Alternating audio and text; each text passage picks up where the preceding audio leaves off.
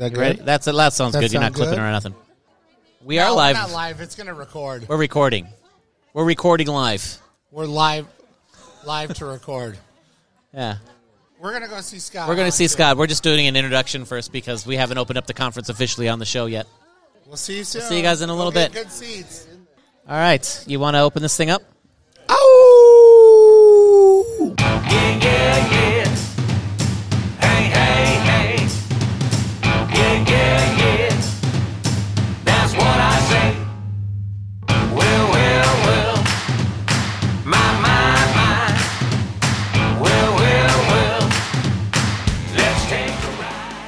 Welcome to 2022 Las, Las Vegas, Vegas Diocesan Conference. That's right. Hello, live from the Orleans Casino Hotel Resort uh, Food Court Arena. Food court. this isn't the food court. They we still have got a our food bomb court. table, so shout out to Terry Wessels and Connie Clough for getting us our bomb table. Yes. On the end where everybody passes by. Everybody passes by us. We say hi to everybody. Hi, everybody. uh, a lot of times people think that we're information, so they come by and they. and then we give them information. We give It them the might not be information. what they want. yeah, it's n- it's not always the information that they want, but it's the information that they need. It's the information they deserve. The information that they need. It's not the information they want. It's the information they, they deserve. They deserve. the information they get. Yep. So uh, Neil just got here, Yes. and I've been here for a hot minute. And got a chance to interview uh, Tim Glamkowski, which we'll have on the show.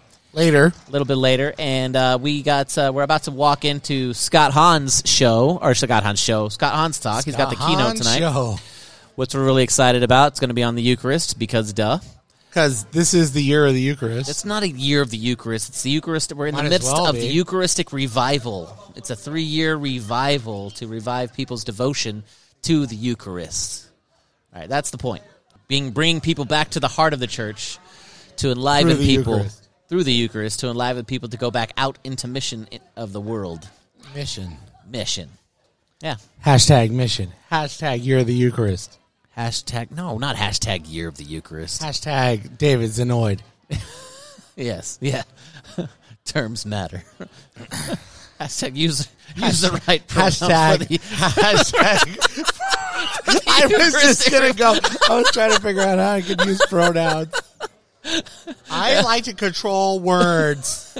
words matter. Words matter. That's the point. Yeah, all right. because cool. if I can control the language, I can control you. there you go. All right. So what else? Hey guys, how's it going?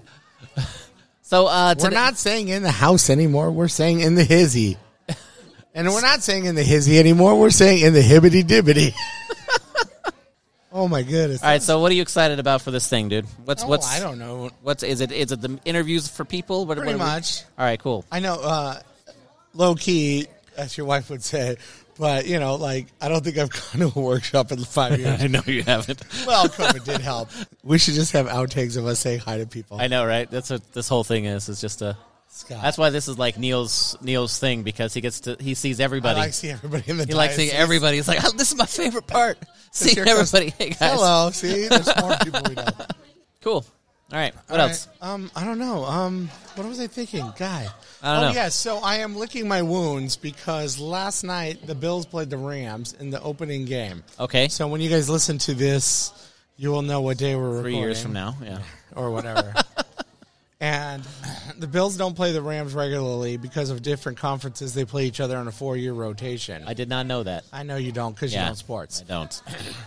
But because they've introduced the 17th game, there's an interconference game that comes up, and there's a three year rotation. But this is all too blah, blah, blah, blah. But whatever happened was that we could play the Bills this year halfway through our regular rotation. And because they're both great teams, and the Rams get to host the opening game because they won the Super Bowl, they picked the Bills and said, This is going to be a great game for Thursday night, open the season, and everything's good. And at the end of halftime, it was 10 10, and it's like, oh, this is a pretty good game, blah, blah, blah. And then the Bills scored a touchdown, then they scored another touchdown, they scored another touchdown, and I lost. Oh, you bet against the Bills? I'm a Rams fan. Oh, oh yeah, that makes sense. I was gonna say that's your wife's. That's like your wife's. That's the rest of this story. so I've already been getting. I feel like you shouldn't bet on that game at all. Well, it, that's not even the point of betting on the game. It's the fact that my favorite team lost to my wife's favorite team. Yeah, yeah, that's that's a and that's a she's going to hold that against me for two years. She said even if the Bills lose every game, they would have at least beat the Rams, and they won't because they're a good team. And then I got Sperduti. I got, oh, is he is he a Bills fan too? Oh, good. He's from Buffalo. He, ac- he actually wants to come by the, the table and talk. Oh, talk. good. He should talk to me about that. So him and his brother are didn't know he all was from happy. Buffalo. Yeah, yeah. He was born in Buffalo. So him and his brother are already giving me crap. My brother-in-law gave me crap. A guy that I buy rivets from gave me crap. uh, thank goodness the FedEx guy didn't come by because he's from Buffalo. He's going to give me crap. The UPS, the other FedEx guy, FedEx Ground guy, is from Seattle, so he's already giving me crap because he's like, ah, your Rams suck. Even when I'm talking to Fernando over there, Gerard came up and said, "Sorry about last night, buddy."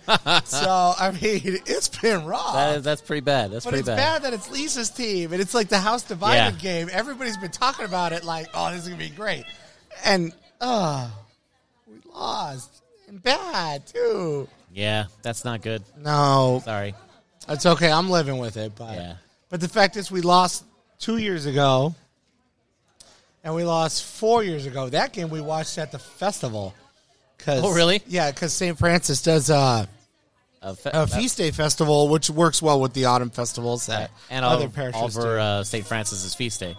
Yes, so St. Francis feast day is what October second. October no, 3rd. no, October second's uh, Guardian Angel Day. Or is it October fourth? What? Third or fourth? What? Uh, St. Francis. Yes, but Guardian Angel's the second. So the point is, it's always right there in the beginning of October. We always have a good festival. And well, what I love is we have a sports bar that has multiple TVs that we have like those um, um, mini satellite dishes that can get all these football games and some pa- playoff baseball games, and everything's great. You know, you go and then we have beer there, and the guy who pours the beer is the guy who uh, assessed my house. I never get the beer there because I'm always in charge of children. So I know. Even when I was in charge of children, I think I drank beer. wow. Oh, don't worry, you're on paternity leave. Okay. I was missing for a while, and Shannon's like, "Where have you been?" I said, "I, I thought you were in charge." and then she's like, "What have you been doing?" And I'm like, "I've been Sports bar. I've been watching. I've been watching the football game with Shane." And she's like, "Wait, are you talking about my dad?" I was like, "Oh yeah, yeah. Your dad and I were watching LSU for like 45 minutes. Oh no. He Yeah. bought me like three beers. Sorry." so that's how it went. But I worked hard on Friday night. That's good. I'm glad you worked hard. But but Saturday's the day, and Sunday is as well. Yeah, but we had busy. my and Shannon. It was taken care of. I, I was just there as a figurehead. All right, we got to wrap this up ratios. Okay. because my wife is going to be looking for me. Oh goodness! All right. fourteen minutes to go. We got time. We don't But, have yes, time. we- it's going to start like right now. We just saw at seven. Scott Hahn just walked past, and everybody's always walking he past. needs I'm to like, dust off stuff first. Oh, okay, so there's- we'll there's wrap things. it up. Yeah, let's wrap it up. So that other game we watched at the St. Francis Festival where the Rams lost again. Yes. So since I've been married to Lisa, I'm 0 3 against her team. So I don't know. if- Wow, that's funny. yeah. It's it's the curse. That's what That's it the curse, That that's that's right. just a it's just a sign. You're going to be zero and three to Lisa forever In everything, in everything. Yeah, but not in children. not in children. Because we're gonna have two kids. Well, we have two kids. Well, That's unless it. you have another one. No, no, no. Because as people do not realize, I am in full control of how many children we have. Yeah, I could sell you one of mine. I don't want any of yours. Even the one that's technically mine by law of God. I don't want that one the most. yeah, she's rough. I might even inherit her if the She if might the, be a uh, daughter-in-law. if the what's it called? If the betrothment works It's the out. betrothment works. I- You give me three goats, I give you my daughter.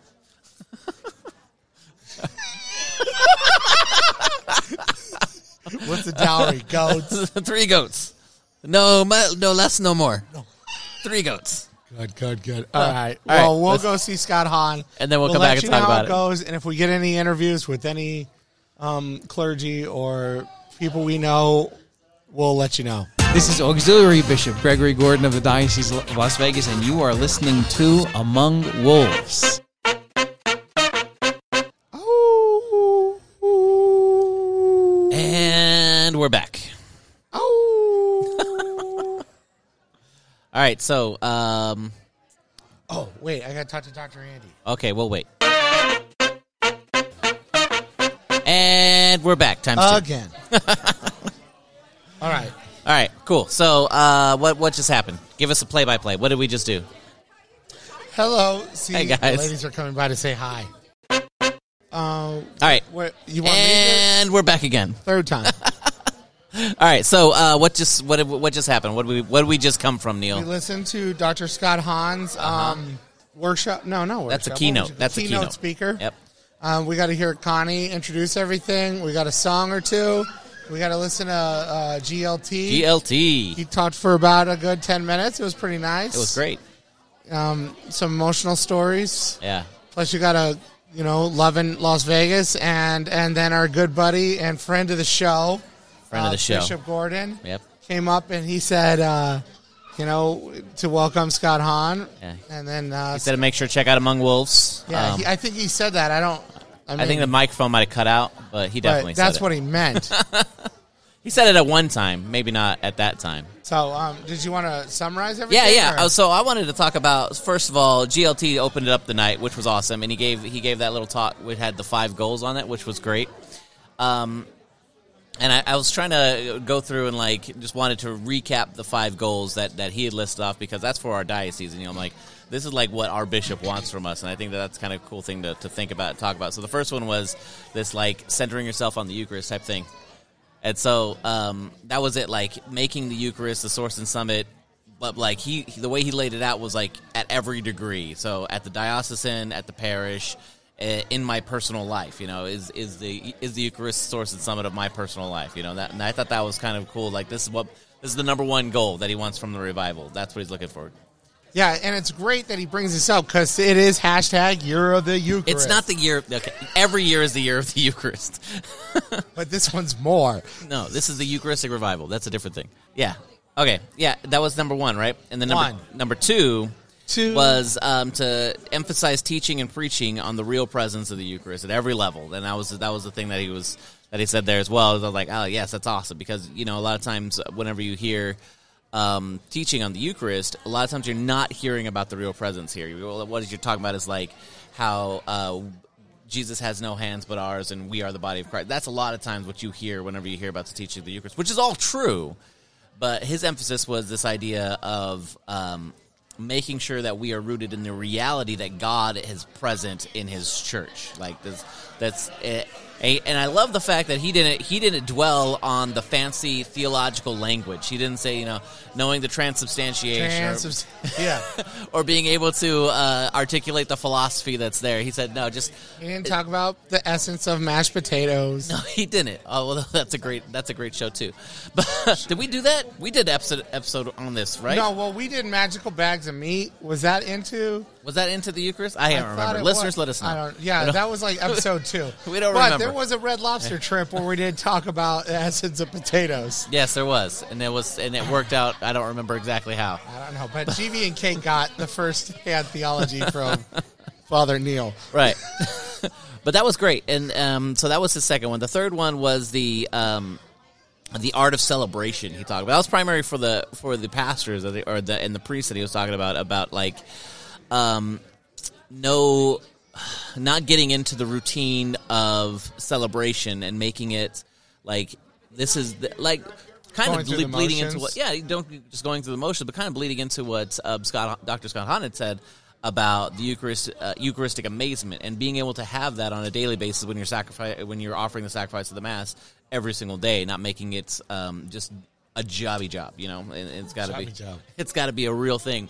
And I like that for the- for the um, pastors, but I also like that for us. Like, I mean, I don't know how many times I've gone to mass and just been like going through the motions and not really thinking about what's going on and just like you know trying to keep Yeah, the kids quiet and still, or just like doing it. right, trying to keep Isaac from yelling at people and, and Yeah, I know. Isaac and Henry. yeah, calling out to each other. Yeah.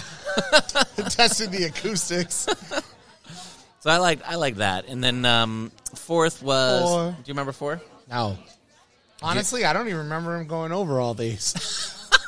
You're terrible. This yeah, this was the whole point of his thing. This he had yeah okay. The four was I uh was very moved, though. yeah it was it was it was very moving.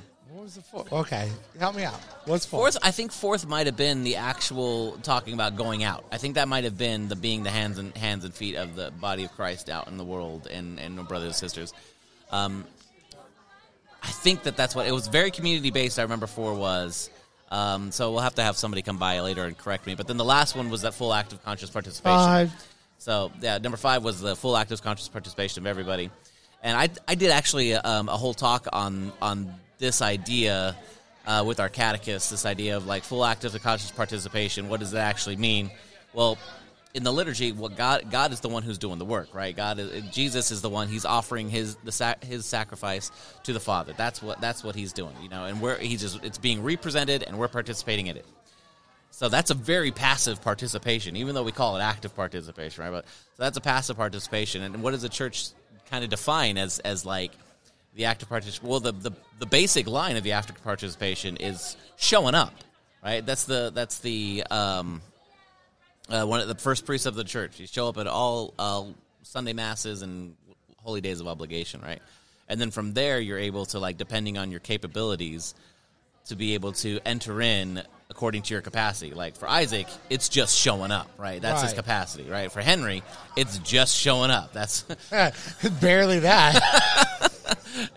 and then and then for for the rest of us, we just kind of we we where's our capacity to be able to enter into the liturgy? You know, some of us we we can we can sing well and we enter in that way, um, sing very very eloquently. Some of us don't, Mm-hmm. but we sing anyway. You know, and we enter in that we so this idea of like entering in at your capacity um, and doing it as best you can at your capacity. And so that was that was kind of cool. That I liked that piece. What do you think of? and it um, all comes back to one.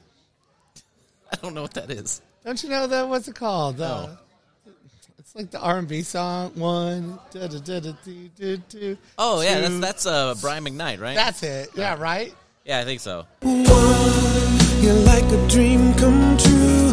Two, just wanna be with you. All right, so Scott Hahn's thing. What do you think? Um, it was pretty good. Yeah. I mean, I think it went well more Eucharist because hashtag Year of the Eucharist, and uh, I don't know. I think it was a long way of pointing out that you have to sh- have the what is it to have the sacrifice of Good Friday work with Holy Thursday's institution of the Eucharist. Right, that was a big part of it. Yeah, That was the big thing at the end. yeah, yeah. Because what he basically was doing, and he does this in a book, and I and I can't remember which one it is, but it's um, one of his books where he's talking on the Eucharist, and what he's doing is he's showing how. Um, the sacrifice of the cross is intrinsically tied to the Eucharistic meal at Holy Thursday. And he uses it by, by looking at the, the Passover of Exodus, right? Because that is a sacrifice and a meal. But the sacrifice of the Passover happens in reverse, right? So the lamb is sacrificed, and then And you have then the you have meal. the meal because you And- need to sacrifice. Right, right. meal. And then Jesus, You because can't have he's the meal for what is this Alice in Wonderland? You got to pass around the cake before you cut it. but Jesus does it the other way around. He he, He has he the meal, Everybody then he and does. then he offers the sacrifice, which is the meal. And now a word from our sponsors. And we're back. Times, times. four. All right. four times fool. All right. Oh no, but one thing I was going to say is, I remember listening to, I think it was a cla- one of those uh, one of those classes on CD. What, one of his? No, Oh. um, I can't remember who who made these, but I listened to some. They were like um, they were like college courses that they put on CDs. So they were Nice. like seven or so Lectures. lectures or something on hour long things, and the first ones I listened to were like on the Roman Empire and things like that. Nice. And, and I can't remember what this other one was. I found it was like early Christianity or something. But one thing they were pointing out was a lot of stuff was early Paul writings. Yep. I don't know how right, r- real right all this is, and it was a lot of explanation to tie in Christ's story to the Messiah to put it in the Messiah's story into the lamb sacrifice story and kind of mixing it all together because you know the first century Jews were hoping for the Messiah not to save their souls Right, but right. to save them from the Their kingdom, Romans right. and say he was supposed to come here like Rambo and, Right. and save us. Yeah. But this guy didn't do it. Yeah, And that's why not it's an only did he not do it, he went on the cross and was humiliated. Screw that guy. I love that's all he heard. That's that's the, that, that that's why it's so interesting the the language that's used. It's the good news. It's the gospel. It's the evangelion, right? Because that's that's what the um, the herald would proclaim. Like whenever Caesar would go in or Rome would go in, they'd conquer a place. They'd send a herald ahead of time, and they would say like, "Hey, you've been uh, you congratulations, Congratulations, you've now been conquered and been Yes, part of the and you are Roman now Empire. part. This is good news. You are now under the the, the law Now- of the Son of God, Caesar, right? And the, you know how crappy it was before? Yeah. Now it's awesome. right. That's why I now love, we will oppress you. That's why I love that scene in um, Infinity War where they have the guy who comes out and he's like, Hear me and rejoice. You have had the privilege of being saved by the great Titan. You may think this is suffering. No. It is salvation. The universal scales tip toward balance because of your sacrifice. Smile. For even in death, you have become children of Thanos. That's literally what Rome was doing. And so the, then we taking that word and then attributing it to in the, uh, using it in the Gospels and then making that like. Yeah, this is a herald. It is the conquering language, but the conquering wasn't a conquering of, of physical strength and physical powers against um, a worldly enemy, but it was a it was a uh, it was divine sacrifice that's um, beat a, a im- immortal and uh, enemy. You know, and that I thought that that was really cool. No, I'm just yeah, because I'm just kind of saying the way I I took it, or as if I listened to it with my cynical mind, it's like Paul's just trying to do a good PR job for this guy who said he was the son of God. He's supposed to be the Messiah. He's not what we imagined or hoped or pictured the Messiah to be. Then the Messiah to us. It's like there's Star Wars sequels, but that's not how it was in my head. So these suck. so this Messiah is not the way I pictured him. So it sucks. so he's like, no, no, no, no. Don't think of it this way. Think of it, it. this It's the- way. it's the ultimate PR. Yeah, it's the no spin zone. It's the all spin zone. This is uh, GR's uh, Jesus's uh, PR campaign done by Paul. Done by Paul. Remember that thing with the lamb and the thing and the this? I got that. Yeah, So don't think of him like this. Don't think of him as Rambo. yeah. Well, the fundamental issue with that is that uh, um, a it, it's a it's a historical critical method approach to scripture, which on the one hand has its value, but uh, on the on the other hand, it's um, it's lacking in that its first premises or it's it's a um, underlying premises or the assumed premises um, discount the the ability for like miracles and for um, future telling. So whenever Jesus like predicts the destruction of the temple and stuff like that, they're like, oh, then this has to have been written after that fact. Uh, the problem with that is uh, that gives you much later date for the gospel writings and a much earlier date for Paul's writings. Which, granted, it's probably still possible that um, the earliest writing is First Thessalonians, which is in the early fifties, maybe late forties. Uh, but the earliest gospel, um, I, th- I, I think Mark was probably written first. But I also think Mark was probably written before Peter died in like 56 or whatever like that. So, so I think that because I think if if uh, since martyrdom was was very much prized, I think it would be silly not to include that in Mark's gospel. Martyr, martyrdom was the rave of the it was all about the, it was all about the things in the 50s, uh, the original greasers, 50s. greasers, and uh, cars with fins and martyrdom. and martyrdom. That was that was what it was. You mean uh, chariots with fins? chariots with fins. and they Wouldn't cruise. that be great if that was a thing? Oh, you guys should redo. we could redo American Graffiti, use the exact same script, but Ex- except have Vin Diesel because he, you know, chariot. you know how he lives life. one quarter mile at a time, but it wouldn't be quarter mile. It'd be like a million cubics. Thirteen hundred cubits at a time. And it's all about family. That's all about family. That would be great. See, yeah, isn't it like in American Graffiti? Like someone's supposed to, like they're all graduating, but like someone's got to ship off to war or something. I've never seen American Graffiti. Oh. Well, now we got to watch it. Yeah, we I gotta haven't watch seen it. it either. Oh, so I what we that. do is we remake American Graffiti, but make it all chariots. All chariots, just only And if someone's got to go to war, then he's got to go off on a campaign to conquer Gaul. but Gaul would have already been conquered hundred years earlier. But yeah, whatever. doesn't work. It doesn't matter. It doesn't Eh, matter. It's our Gaul, version. New Gaul. It's a revisionist history. It's like uh, it's like a, a Tarantino film where he rewrites how Yeah, history yeah, actually that's happened. not what happened Yeah, we're totally just like Tarantino. Yeah, we're just like Tarantino. All right, and then uh, um, yeah, yeah. So that be that's kind of the fundamental issue with with that. Oh yeah, yeah. No, it's just that's But it is interesting stuff. that's the way. It, that's not the way really the professor was teaching it, I guess. But that's the way I was kind of taking it from the way he was teaching it because you were seeing that Right. all these, you know, sacrifice, Lamb of God part stuff was all done after the fact. after the fact Right. in like retrospect and it seemed like you're saying it's like a cover not a cover up but more like a spin or a Yeah. uh, padding up the story like oh yeah american hero Yeah, well, that would work if like Jesus didn't actually rise from the dead. If that was like the if, if this was if this was purely literature and not uh, not lived reality.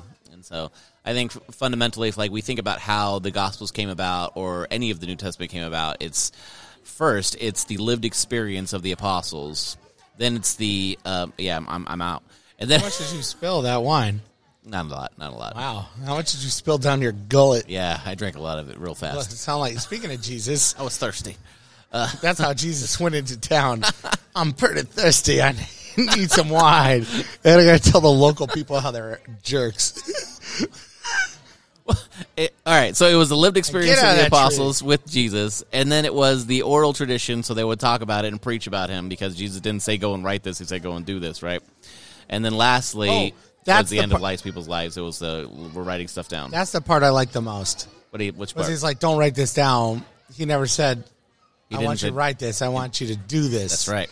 Do this in memory of me. Right. All that's like And I love that line. it That kinda- was a sacrament before it was a testament. I'm like, no, oh, no. it was- Sacrament before it was a, a document. document, Yeah. and the document proves that it's a sacrament. exactly. Yeah, yeah. I love that line. That was a great line.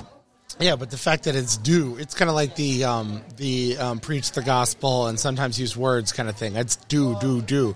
Yeah. Like it's like where good works means more than just praising or, or not praising, but um, proclaiming. Right. You know, it was I'm a it was a hand in hand. what I the- do. Right, right. But it was both because you had to actually say the words in order to actually do the deeds. Oh yeah, no, but that's my point. Is it's your actions speak louder than words. I want you to go and break the bread. I want you to celebrate mass. I want you to go and have your um, you know, your your meal and tend to your flock. I don't want you to be like I don't want you to be working on your thesis on what I Right, right. did. I want you to go out there. I want That's- you to be a trade go to trade school. That's one of my beefs that I have about like. Uh, have you watched The Chosen at all yet? No. Okay. I mean, So, in the- yeah. in the but remind me the part. In the second season, they have they have. Oh, there's two seasons? There's two seasons right Just now. Just like testaments. They have they have Matthew right now, and Matthew's like literally taking notes, like so to write his gospel. Well, and he's yeah. like Jesus. Jesus takes him off to the side, and he's like, he's like, oh, this is what we're gonna do, Matthew. We're gonna. And so Matthew's writing all this stuff down as He if would- he's right. no, Matthew was keeping tabs on how much they were spending because he was going to deduct those on their taxes.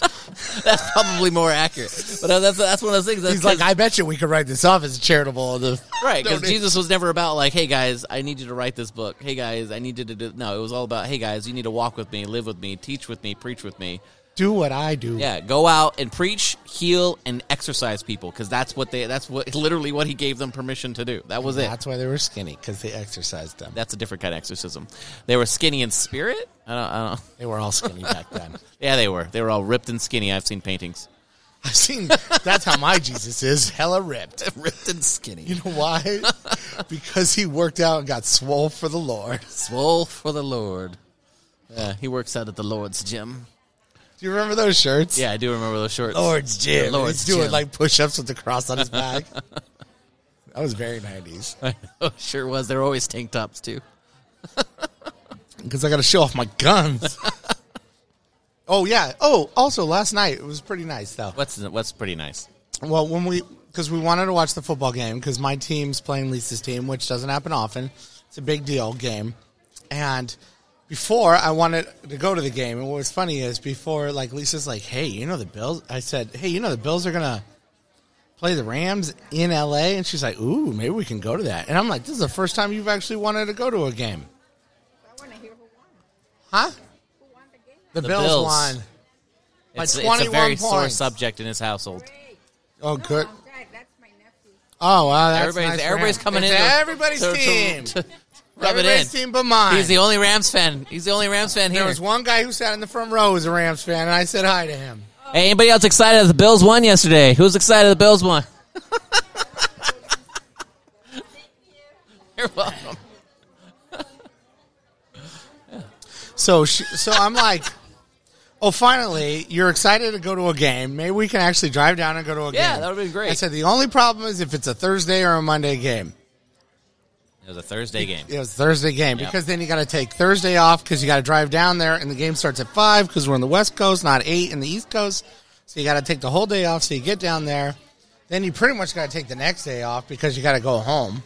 Right. and all that. So it, it just didn't work out. So we decided not to go.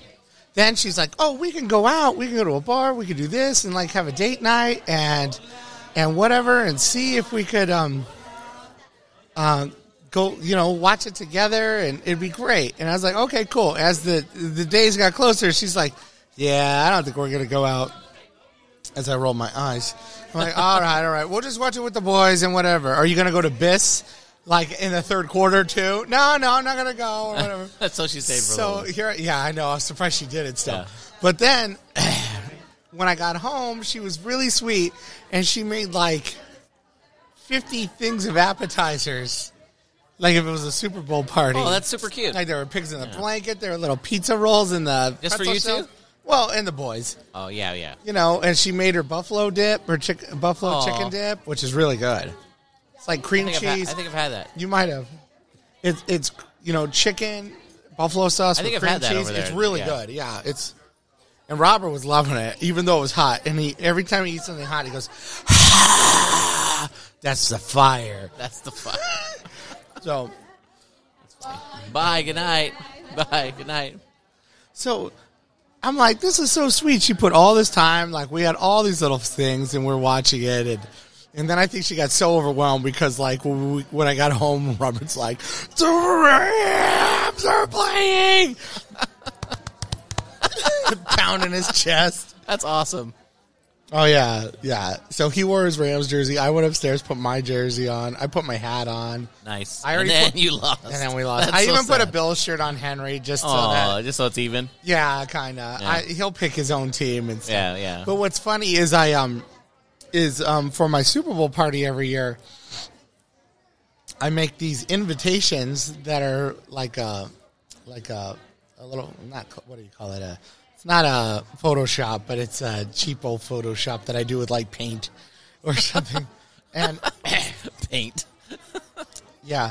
And uh, what I do is I uh, is I try to take whatever um, the the city that's hosting the Super Bowl, and I find uh, um, what's it called? Um, some pop culture reference to it, Oh, that's funny. and I use my friend Brian and I because it was originally Brian started this party like him at his house, and sooner or later I kind of kind of took over, and then it later moved to my house and stuff. So, so what I did is I've made it, you know, uh, yeah, uh, O'Brien and Neil presents the Super Bowl or whatever. Nice. So.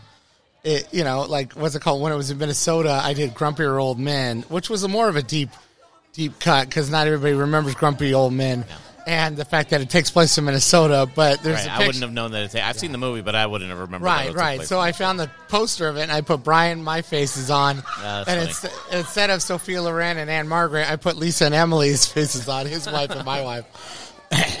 And everybody's like, okay, I don't get as much. So I'm like, all right, they'll make more sense later. But like when it, the Super Bowl was in Miami, it was Miami Vice with him and my faces on. That's funny. and when it was in Atlanta, I did Dukes of Hazzard. That's funny. and uh, and last year was in LA, and there was so many things we could have done, but I picked Dragnet. Nice. Old school. Old school. That's very old. So I did that one, and now I got to figure out what to do for Phoenix.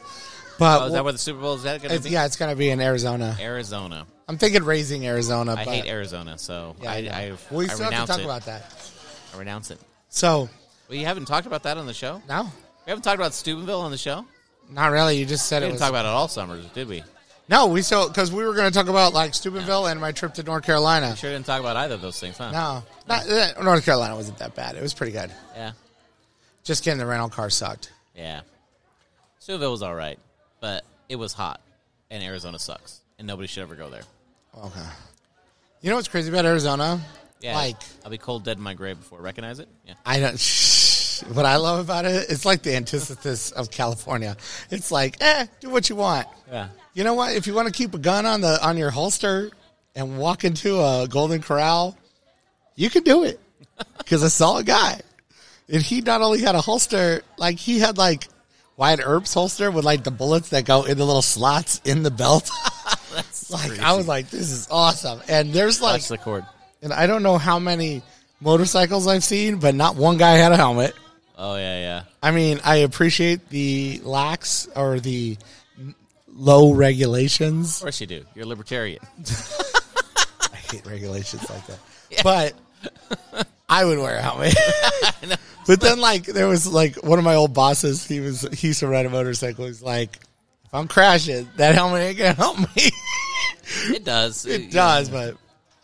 So when my head splattered like a watermelon at a Gallagher concert, there you go, kids. I don't think most kids know who Gallagher is. That's why I said that. But you know, but whatever show, those are the things I love about Arizona.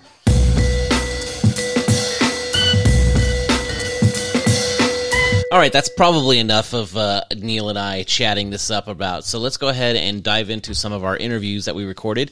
This first one is an interview with Tim Glemkowski. Now, Tim did the uh, opening session for all the clergy and staff people for all the parishes, and he did a fantastic session talking about how to transform a parish from maintenance to mission.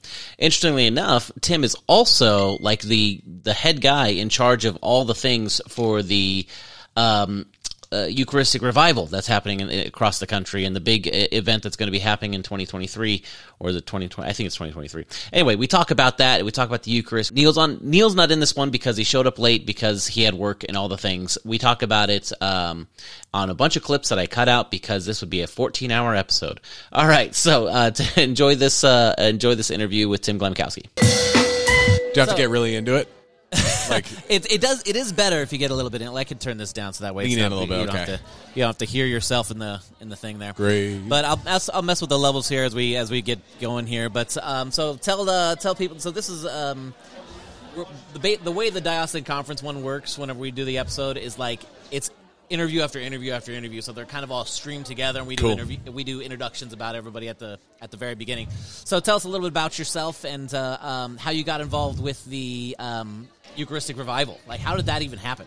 yeah, I'm kind of asking God the same thing still. I uh, so I, I'd been invited to be a member of the committee for evangelization and catechesis at the USCCB. So the way that that works, the Conference of Bishops, right? It's sort of their national organizing body that helps them do you know initiatives at a national level. It's just actually like committees that have chairs that are voted on by the bishops, and those uh, committees and some of the staff then invite uh, consultants, so men and women, to be just sort of like a voice in the meetings as the bishops discuss. So there's a committee on evangelization and catechesis, and uh, just with some of my work in that area, I'd been invited to be on the committee, and they started talking pretty early about this Eucharistic revival project because it had actually been Bishop Barron when he was the committee head that had started it, and so Bishop Cozzens was picking up this initiative and sort of driving it forward.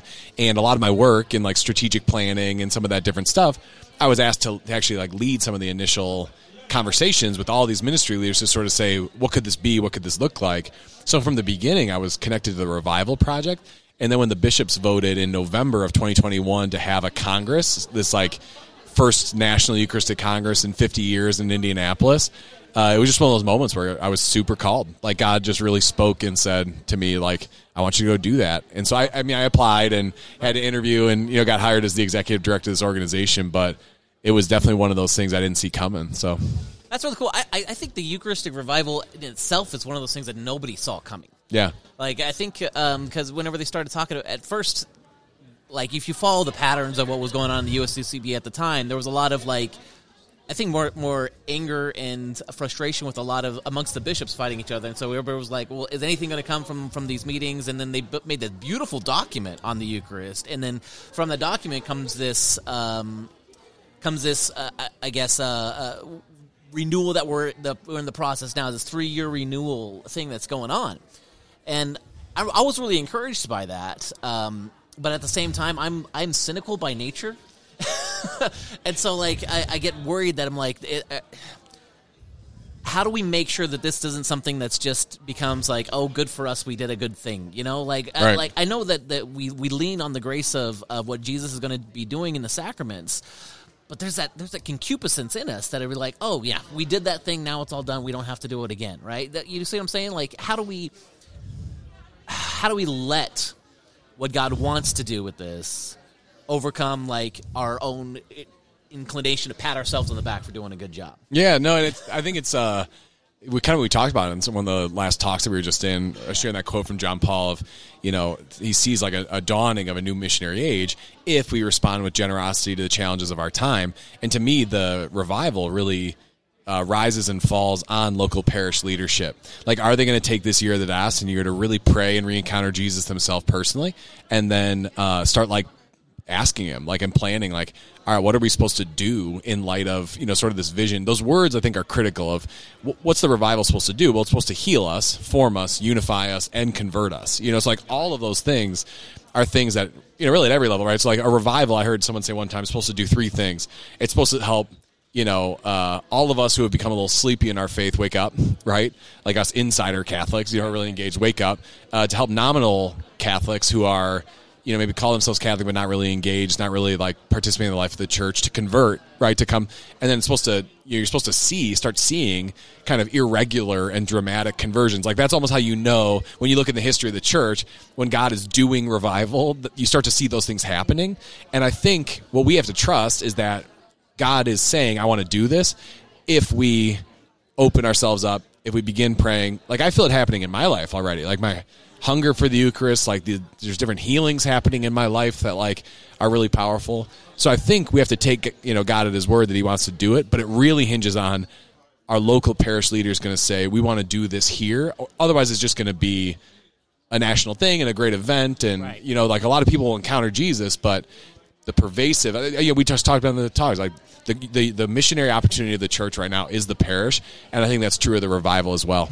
Yeah, that's great because like I know one of the things that that uh, I'm experiencing a lot in in youth ministry is that um, people are hungry for experiences, and oftentimes what can really easily happen in in the courts of um, youth ministry or or whatever the temptation is to put on an experience that we know people are going to enjoy. You know what I'm saying? And that's fundamentally different than an experience where we know people are going to encounter the Lord. And that's, I think, the the, the struggle uh, of being able to recognize and find that balance. And um, that's what concerns me at the parish level. Of like, and that's why I like. I was like, I'm glad that everybody's going to, to your workshop today because I was like, I read your book, and I was like, oh, this is great. You know, you, you tied in a lot of Pat Lencioni, you tied in a lot of Sherry Weddell. It, it felt like. Um, oh, I can't remember. The, it was one of the other books, Rebuilt or, or Divine Renovation, where, where they, you know, t- implementing the new evangelization type piece. I'm like, it felt a lot like those, but with more of like a, a practical, step by step type thing. I liked that a lot because the w- one of the easy things is to is to say like this. I know that we're gonna get people be like, oh, that was nice, or oh, that was a. I felt good about what I experienced there. And I'm like, I don't necessarily care if you felt good about what you experienced. I, I care about whether you encountered Jesus there or not. And that's um and I and that I think is is my goal at the parish to help do. But I sometimes, and I know other people that listen to the show can feel like they're alone in that. So having people like you that that put out books like this and who um, come to nobody comes to our diocese, so it's wonderful that you're here. come to our diocese and and be able to share this and say like, oh. It's not just the crazy person at my parish that wants this stuff to be about Jesus and focused in on him, uh, but it's a it's a real thing that the bishops are trying to trying to get through and, and stuff like that. So Yeah, and, and so that's yeah. So like specifically, my role with the revival now, right, is what you're describing, which is this National Eucharistic Congress in Indianapolis in 2024. You know, God willing, 80,000 plus people gathering there for you know kind of an evangelistic conference, and so that's the exact fear that I think a lot of people have oh, is that it just is like kind of a a, a rah rah thing for insiders, where it's like, yeah, we come together, we feel good about us as a church, and then like, because there's going to be something always powerful about that many Catholics gathering together as a as a witness, which I actually think is a good thing, like a sort of a powerful public witness and a, and a, and a, a statement on the, the unity of the church across the United States. All this stuff's gonna be really beautiful. But it's exactly what you said. Like events themselves, it's kind of like um, a little bit in vogue now in ministry to talk about like, well, events are just you know they don't they don't have a lasting impact or something. It's like well, Pentecost was an event. You know, like the feeding of the five thousand was an event. Like these are there's clearly like a, a need for moments of gathering and encounter in ministry. Uh, the Transfiguration is an event. There's not a ton of people there, but it's like these are moments uh, that are are impactful, dynamic encounters. Uh, the road to Emmaus, right? Like these are the images that we're using to say what we want this to be is a transformative encounter with Jesus Christ that bears fruit that lasts in the lives of those sent on mission for the life of the world attending the, con- the conference, but also in terms of a renewed missionary sending of the church in the United States. Like, I'm from Denver. We're, we're the product in some ways of, of an event. World Youth Day 1993, our local church, like indelibly marked by the, the Holy Father coming there. I really think that this is going to be like the next moment like that, where people are going to like a kind of a bellwether moment for people to point to and say like that was a big thing where the Lord really did something that that kind of had a crater like impact in the church in the United States. Yeah, that's whenever I talk about events here in the in the diocese. That's one thing. Like whenever I do work with with the diocese or, or even at the parish, that's one thing that I always constantly try to emphasize is that events are not f- supposed to be for the sake of themselves. They're supposed to be catalysts for something. Catalysts for a relationship with Christ, catalysts for uh, re- renewed um, uh, worship. You know, wh- whatever it happens to be.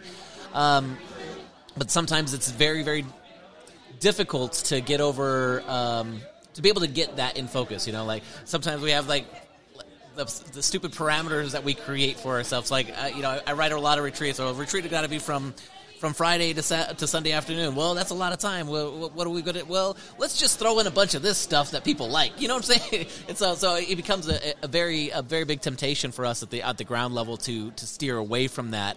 And it's a hard thing to steer away from because we know people like that kind of stuff sometimes. And so it's really easy for us to be like, oh, th- people really, really like this activity. Well, what does it have to do with Jesus?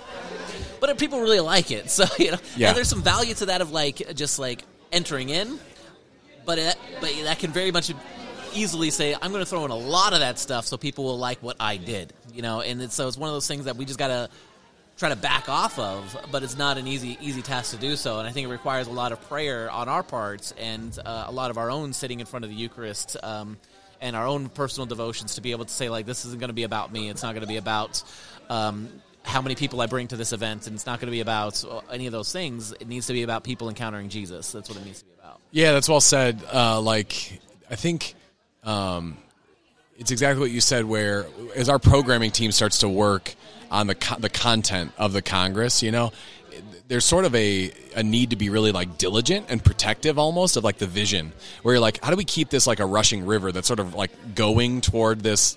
Uh, this end versus just kind of like we did a lot of cool stuff or like you know like we did things and they were fun or they were different or unique like um I, I- I see that temptation there for sure and yeah I think like like the whole revival right we've been saying with everything we're trying to start a fire not a program. Right. we're trying to create a movement a grassroots movement of, of Catholics who are just kind of like like there should be stuff happening in the revival that I never know about. Like that ideally like just you know personal conversions but also like initiatives. Like i just heard the other day all the priests of a diocese uh, in the south somewhere are gathering for um, like a holy hour and dinner once a month in their deaneries. That's awesome. nobody knows. It's just like they're just saying like we just want to fall more in love with the eucharist together you know? Like that's they're just committing to it. So it's like that's great. That's that's that image of grassroots move but the movement needs a moment. Like you said, it's got to be a catalyst for like we're we're heading on pilgrimage toward this moment, and then leading from it on mission.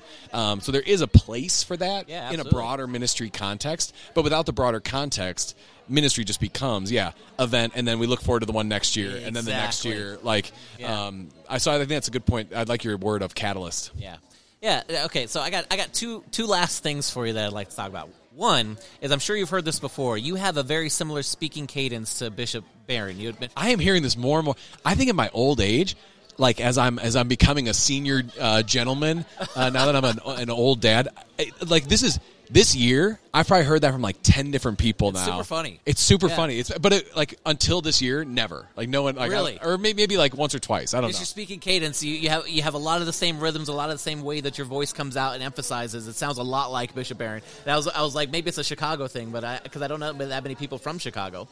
But um, but I, but I always thought that that was really interesting because I heard you on a, a reel or something somewhere, and I was like, hey, that sounds like. And then I, and I was like, oh, that's not that's not Bishop Barron. This is the guy I'm going to go see later. No, our friend Josh Wanbarger, Yeah, yeah. our mutual friend here, he one time he was like watching or a talk of mine was up on a laptop or something, and his wife walks in the room and is like, "Oh, what like what's Bishop Barron talking about?" Oh, And he's like, so funny. "No, it's Tim." Like, it, it, it- I, this is the weirdest. So thank you, I guess. Yeah. I don't know. You could you could you could literally put out uh, little audio clips of yourself saying stuff and just put it out there. People think it's Bishop Barron and it'll be misquoted all over the place. That's right. That's right. It's gonna be like a deep fake or something like that. Yeah. All right. Second thing is like uh, um, uh, we we talk about a lot of like entertainment books and, and, and various things on there. What's the last like good um, either book or movie or series or whatever it happens to be that you read and said like this has value to, to itself or to me or to my family or whatever it was that you that you engaged with. Hmm, what an interesting question.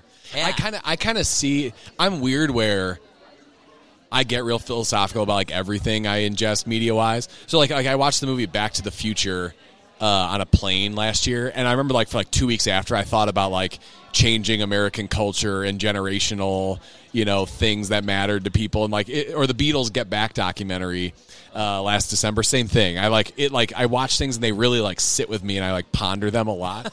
uh, I watched the. So I'd say those two in a weird way.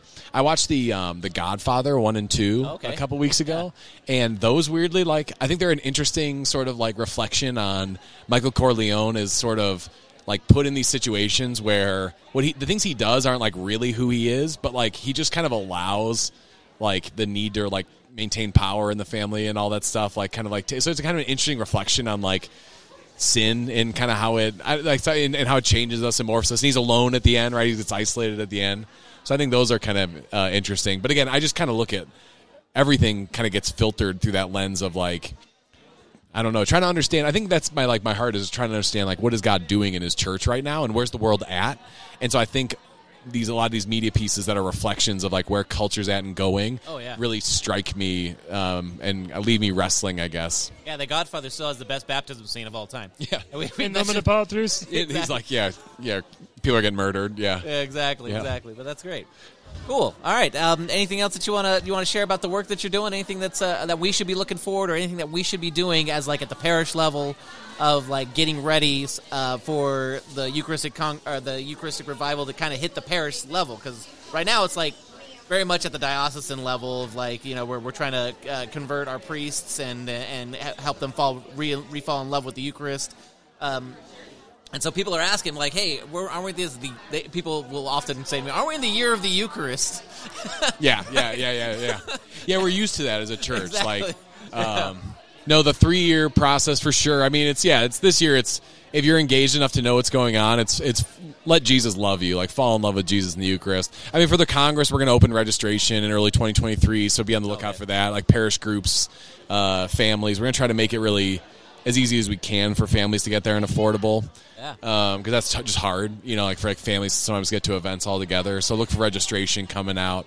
Few of those things. Yeah. Yeah, well, we'll definitely be there as uh, uh, among wolves. My counterpart and I, Neil Whitney, he's not here right now, but we'll definitely be there. But not as uh, uh, Let's not- re-record at the the Congress. Let's do that. Our goes. next, the next time we speak, we'll be there. It'll That'd be, be, great. perfect. Yeah. That'd be great. Yeah. All right, man. Thank you so much for for taking the time and and uh, um, uh, sitting with me for a little bit to talk to talk about what the work's going on in the Eucharistic con- Congress or conference or what are we? Eucharistic revival. That's what I'm going to say. Yeah. Thank you, David. I Yeah, appreciate it. Good being man. with you. Yeah. Hey guys, this interview takes place on day two with Anna Forsberg, and Neil Whitney is is there with us for this one, which is awesome. And Anna is the uh, director of children's ministry over at Holy Spirit Catholic Church on the west side of town over here, and she also served as our MC for the weekend. We have a fantastic uh, discussion. We talk a little bit about uh, the Queen and God rest her soul, since she had just passed um, during this or just uh, during during or before the conference here. And overall, it was just a great conversation. So I hope you guys enjoy it.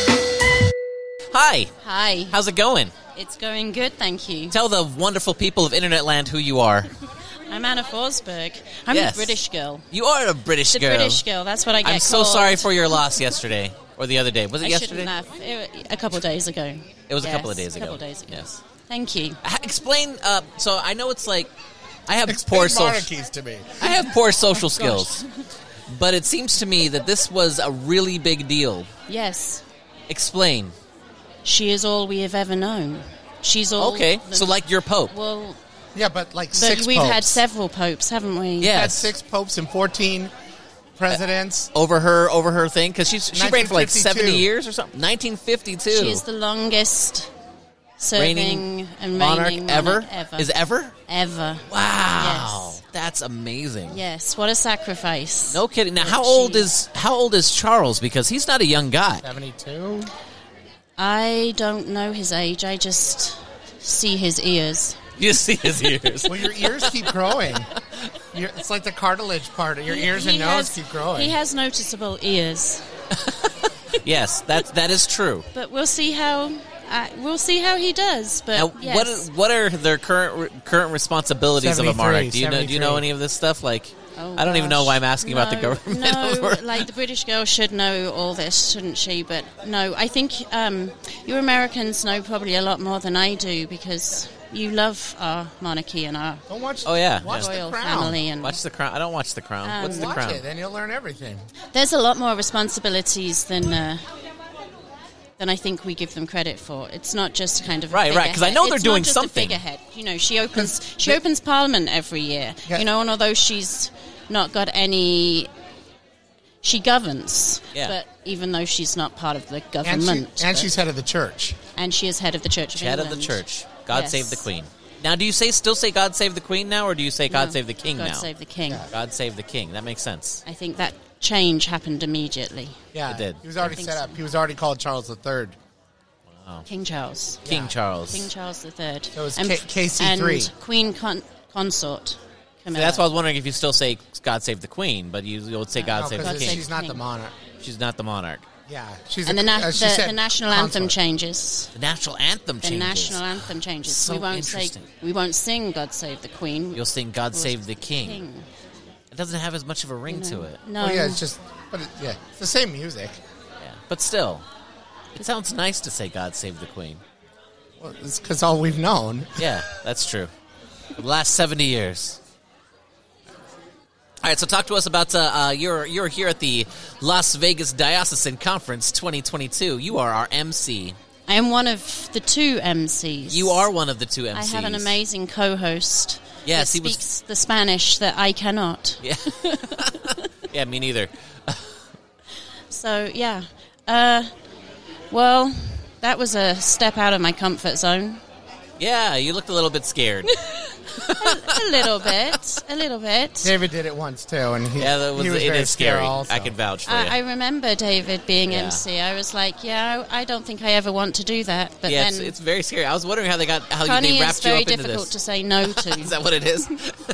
I understand that too. So she's she she realized that I understood that, and I would stretch myself. So she she asks me less and less. So I'm like, But no, it's been good. It's good to step out your comfort zone every It now and true. then, and uh, and I think the accent helps. I Oh, get absolutely forgiven. does. Yeah. I get forgiven Yeah, a 'cause a multitude of great things because just because of the way I say it. yeah, I bet you could get out of parking tickets or speeding tickets. and I, stuff like I that would absolutely constantly. play. I would ham it up so bad if I'm just lucky to drive on the right side of the Oh, street. that's. You're lucky. I'm still wondering why the steering wheel's over here.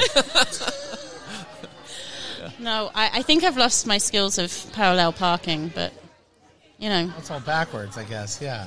well, Yeah. but I don't understand why there are so many accidents here, though. It's because people don't pay attention. Your roads are so wide. I know. It's like there's Right? so much space. Yeah. I, am like, how are you knocking into each other when your roads are like Oh, and our and our roads are pretty wide your- even for your- American standards. Your, Right, your right. regular residential roads are bigger than my motorways and highways and freeways. That's I what think you call it's them. mostly uh, it's because of the cluster of people. Because you're having driving styles from multiple parts of the United States. well, don't get me started on roundabouts. Oh. oh my gosh! You cannot do roundabouts. No, the roundabouts here don't make sense. Yeah, it- Roundabouts are I mean they work an if you know how to issue do it. here. Yeah, you go over the hill. Go straight. it's a ramp. You is what do it not is. stop You on a fast and the roundabout. furious, this sucker. Yeah, it's it's a little rough. Yeah, but we don't have a lot of roundabouts. No, we don't. There's, there's a few near me, Yeah, but, and there's like yeah, there, there's the big ones in Summerlin or the fun Yeah. ones on town. but I, town I would c- encourage everybody center. to learn how to navigate a roundabout. That's a that's a good idea. You idea. go round it. Don't stop on a roundabout. I'm going to stop from now on. I'm just going to stop at every single option and just read the street sign and then go forward. Oh my goodness. okay, so we're asking a question. What is the last uh, good thing that you've uh, like like thing that meant something to you or you really enjoyed it like this this moved me in some kind of way that you either read, watched or listened to or or whether it's a whether it's a popular movie or TV or book or whatever it is. What's the last thing? Oh, I'm trying to remember the book title now.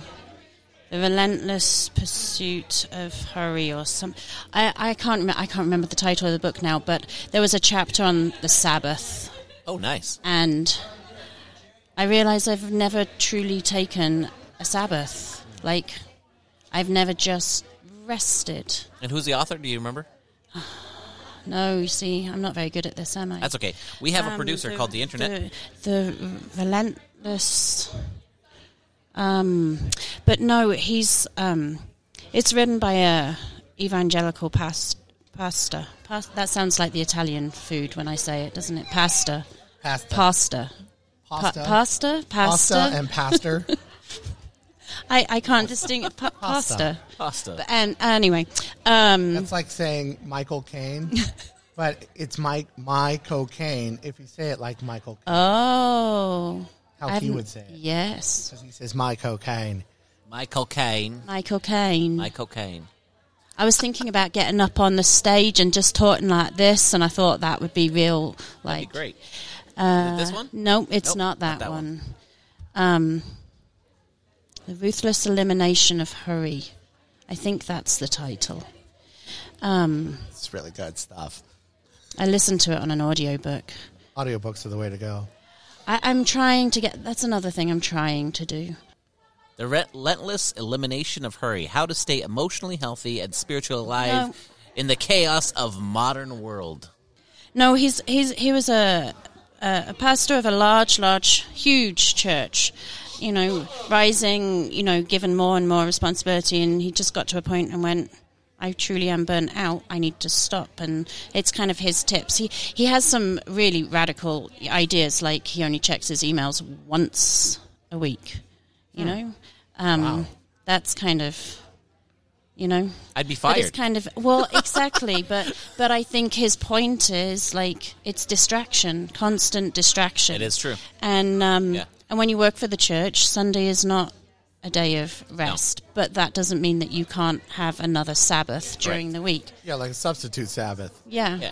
But like a true Sabbath is, you know, just when are you fully present just to yourself? When do you give your your your mind a chance to catch up with your body and vice versa and both your mind and body to catch up with your soul? Like we we don't. We have I have my phone in my hand now, you Right. know? We have constant distraction and it's really difficult to switch off, but I'm it, it really struck me as something that we absolutely have to try and and get back into Oh, our lives. You know, it's easier said than done. Mm-hmm.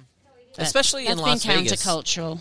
Right, especially in Las Vegas, because like whenever you think about like shutting down or taking Sabbath, a lot of times what people think about is like going outside and smelling the roses, and but you don't go outside here. You stay inside, True. in your air conditioned, comfortable home, and where where all of those distractions are. You know, that's that's Yeah. where the television is. That's where the phones are, and all those Because things. of the, yeah, the, when the weather's this hot or Yeah. whatnot, you don't do. Which is like ten months out of the year. well, or it's cold. yeah, right. But you're right. Maybe that's the time. Is this the that- one? John Mark Comer. John Mark Comer. Yep. Yes, the right. ruthless elimination of hurry. Okay. The ruthless Yes. elimination of hurry. Nice. That's it. Really, yes. Um, Put that in the show notes. I sure will. and then there was another one by Christine Knuckles. Okay. You know the sing. She's a singer, um, but she also has written a beautiful book that I've been trying to reread and. You know, it's hard. You know, uh, you said, "Oh, podcasts are the way to go." Uh, not um, audible- Audiobooks. Audiobooks. Audiobooks are great. Okay, so but the time when I have a chance to listen to an audiobook is when I'm traveling to work. It's the commute. Mm-hmm. You can't concentrate on the roads, which you have to here. If you're listening to something, and then, and you know, I like hearing it, but then I want to write something down. I hear the Yeah. nugget, and I want to write Yeah. it down. And by the time I've got to work, I'm my head's moved on into work mode, and I've forgotten that nugget of wisdom that I Right. wanted to remember.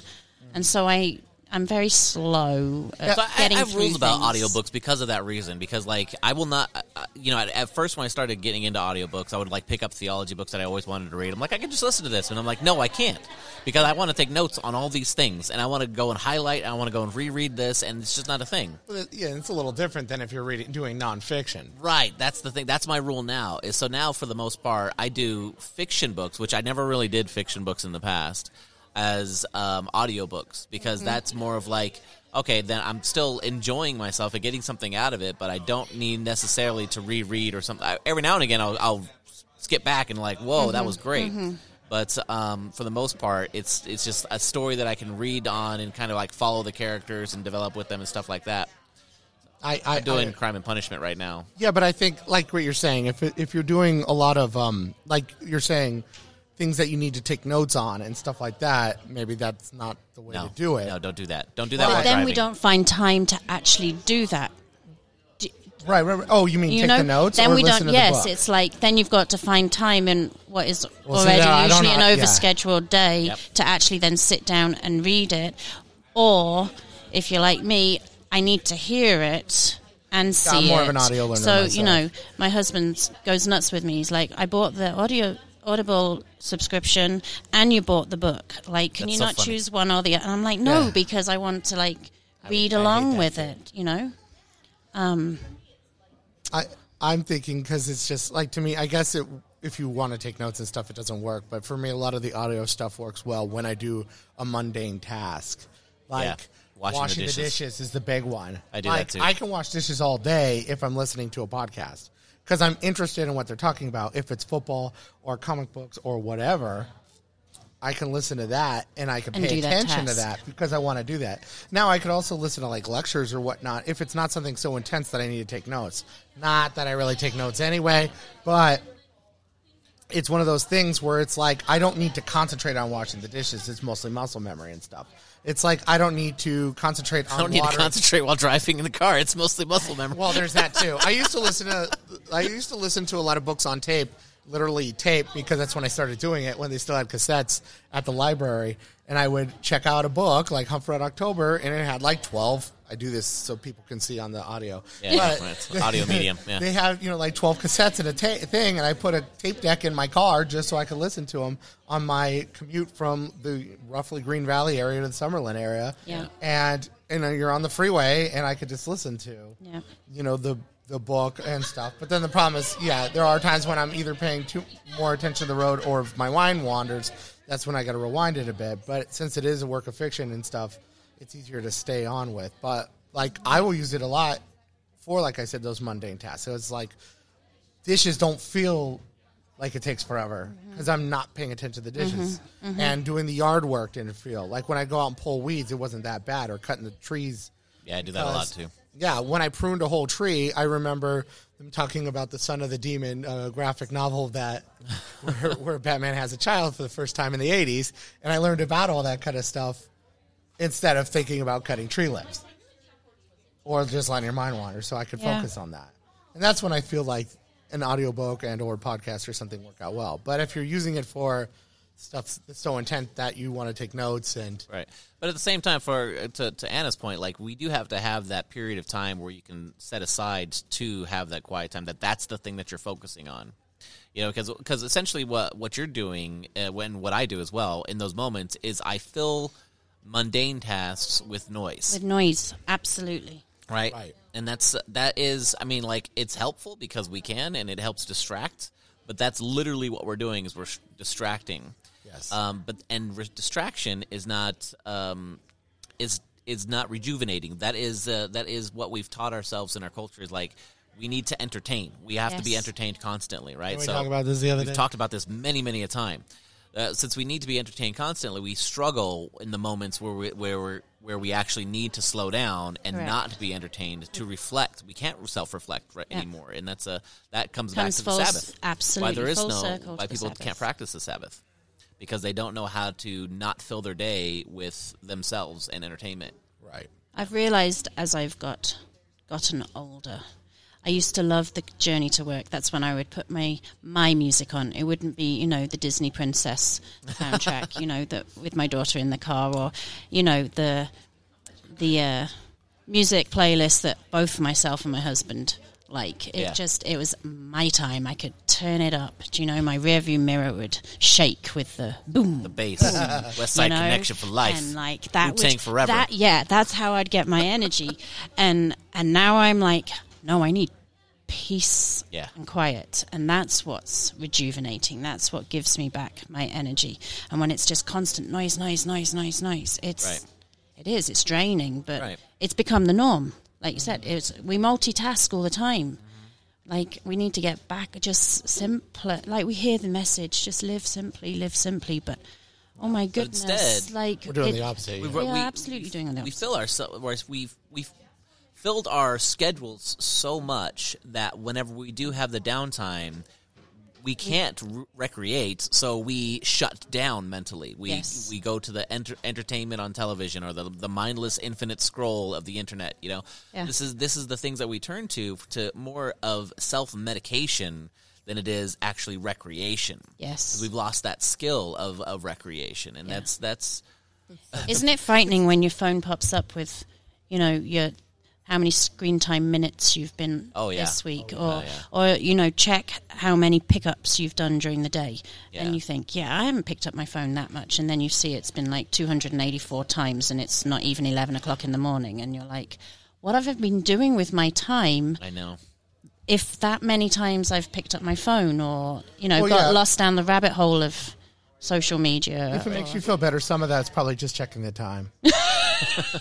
that's why we all need to wear Well, watches we have- again yeah. That's why I have a watch. I got watches. Because people go, "Hey, why Mine's don't- why- mechanical. It's not. Uh, it's not your uh, Not fancy the Apple. digital. Hey, I got, I got those. Those are my going out watches. And those are my go. those are my Technology is ones. amazing, isn't it? It but is I amazing. do And think crippling. the like coming back to our books. There's like the there's an a lost art of like paper and paper media, and you know I'm trying. You know my daughter's 11, and I'm noticing she hardly ever reads. She Right. puts the subtitles up on the TV all the time. It drives me nuts. I don't know why nuts. she does that's a that. visual But medium. you know, and she's reading. That's what people say. Oh, she's reading. But I'm like, no, she's same. like she's not seeing me sit down and read a book. Like you have to model it, but we don't see that anymore. Everybody's like got their face. They might be reading, but it's on the phone, and I- and and I I think, think there's a lost art to paper. It's also tough too because it's the practicality. I know what you mean. We need to force ourselves to read things, but Right. it's like, you know, back to comic books. I got boxes and boxes of books in my garage, and if I wanted something specific, it would take me 35 minutes to find it if Or I'm lucky. pick up your or I pick up my iPad and I go beep Yeah. beep beep because I'm paying a subscription to be able to da- get these immediately. Right. Or uh, you know, I used to have even if I was set up, it was a stack on the on your nightstand to read, and now it's just all in there. but our brains are processing that right. all the time. Like all the information now that we have to process, and that drains us. Right, and we talked about this on the show last um, on our 51st episode, spectacular, uh, where we talked about the difference between um, techne and virtue and how um, they do they are. Uh, techne is this idea of like technology and um, technique. This idea of making something um, easiest as possible, right? And that's that's the that's what our culture kind of thrives on. The how fast can we get to something? How easy can we make something? How what's the path of least resistance to anything? Mm-hmm. The problem with that is that it's it stifles virtue. Virtue can only be grown through strife.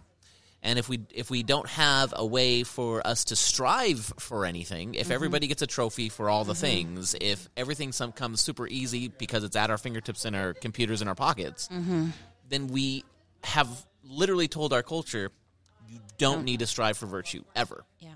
We're we're going away from even Aristotelian thought, where that's like even if you went like complete pagan, and said like, okay, the the point of human existence then is not the striving for virtue and not trying to um, uh, become the best version of yourself by by maximizing the virtuous life, but instead it's becoming as comfortable as possible. As quickly as possible. Yeah, right. That's Yeah. wild to me. Yeah. That this is they like how much how anti-Christian and anti-human can you get in a society where that's this is like the ultimate goal. Yeah. We're a bit of a mess, really, aren't we? We are. it's almost as if we need a savior. Neil, you need to find us a savior. Sure. Who's it going to be? Not me. I think it's Jesus. I played one on TV. I played. I played, I, I played, one Jesus on many skit. many skits. some I died. Some I died. Some, Some I rose did from the dead. Some I were fun. Sometimes I was on a scooter. I don't think I did a scooter skit. But now, now with Jesus on a scooter, huh? No, no. I did do the uh, what's it called? Oh no, I was Joseph in that one. we did one with uh, Jesus' little brother, who every every uh, accomplishment he did, it would be like, "Hey, I, I did this." It's like, yeah, but you didn't feed Five five thousand. thousand people. Oh man, up. So 51 episodes. This is the 52nd. This will be fifty-two, unless we throw something in between. unless we throw something in between. Okay. It all depends on how the editing goes. Congratulations. That's Thanks. Thank awesome. Yeah, we record roughly every two weeks because we can't keep up with every oh, week, Not and then even we close. take I mean, I guess on average, we take it is. summers and Because winters you're off, overscheduled. Yes, we're Little bit. overscheduled. now we have children. Well, Yes. not now. and wives. Wives. Yeah, Goodness. Two biggest mistakes I made. wives and Wives children. and children. It was so easy before that. I mean, I wasn't very stable, but it was easy. Life was so much easier when I only know. cared about myself. It was so easy. It was great. As we were pointing out, that easy's not the point. Exactly. Uh, That's why. That's why families exist because it helps you grow in virtue. See, I needed virtue, so I was like, you know what's difficult? Getting married. Yep. I'll do that. Yep. That's what. And if you ask Lisa, she- Lisa is your path towards heaven. That's that's goodness. it, man. yeah, I'm her path. I think she's earning years off of uh, purgatory dealing with me. Absolutely. constantly. And if you ask her, she'd be like, "Oh, Neil be in an alley or something, you know, or a gutter if it weren't for me." I used to go to those places where I'd find you in a gutter. Shut oh. up. Well, we really did go around the houses with the topics today, didn't That's we? what we That's do. kinda That's how we literally are. the show. If Yeah. you listen to us, That's Like why it's a among ding, ding, wolves. You don't ding, worry ding, about ding, what you're going to say. You just go and go. there's so many times, yeah. And then there's so many times that it's like, "Oh, the point I was trying to make six hours ago." Or I'll listen to. Sometimes I'll listen to the show. Well, I do listen to the show. I never listened to the show before because I'm like, I was there. I don't need to hear it. And then David's like, "Did you hear all the cool things I put in?" And then I'm like, "Wow, he really worked hard. I better start listening to the show." Uh, the show is highly edited. Yeah. But there's some sometimes I'll sit there and it's like, here I'm trying to make this point. Now we get diverted. I never finished that point. Yeah. Happens quite often.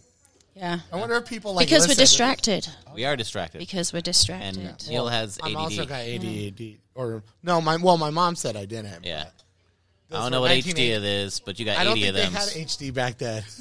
we had standard TVs with rabbit ears, so you only had ADD. You didn't have ADHD because Yeah. there was no HD yet. Yeah. There was no high definition in your Nope. at- attention to deficits. Nope, that's right. But but now you got it. Oh, It's got 80 of them. I don't know how many like retreats I've done that I'm trying to explain something and then I'll be like, "What?" And then, then my friend Jim would go, "Squirrel." That's it. yes, sorry. Cool. Well, thanks for the conversation. yeah, Thank that was a good time. Very Thank nice you. To meet you. Have you never met Anna? No. Oh, No. that's awful. This is Neil. Hi, I'm Neil. Hi, Neil. My last name's Whitney, which is very English. Neil Whitney. Whitney? Yeah. Whitney. You think that's English? Yeah. Okay. He thought so until just this moment right Smith, now. Smith is English. Oh, yeah, but, right. You know. Whitney. Hmm. Whitney. That's a girl's name. Yeah, I've heard that in grade school. You know Sorry. when people find those Sorry. things? No, did I bring, right. did I No, you didn't just pick the the trauma's scab. resurfacing. It's always so funny. what was it? It's always so funny, like when you like when parents are like, "Well, we can't call him Joe because then they'll call him Joe Blow." No, we can't call him this. And then you're like, "Oh, I forgot about my last name," because like the lady at work, her last name is Fortner.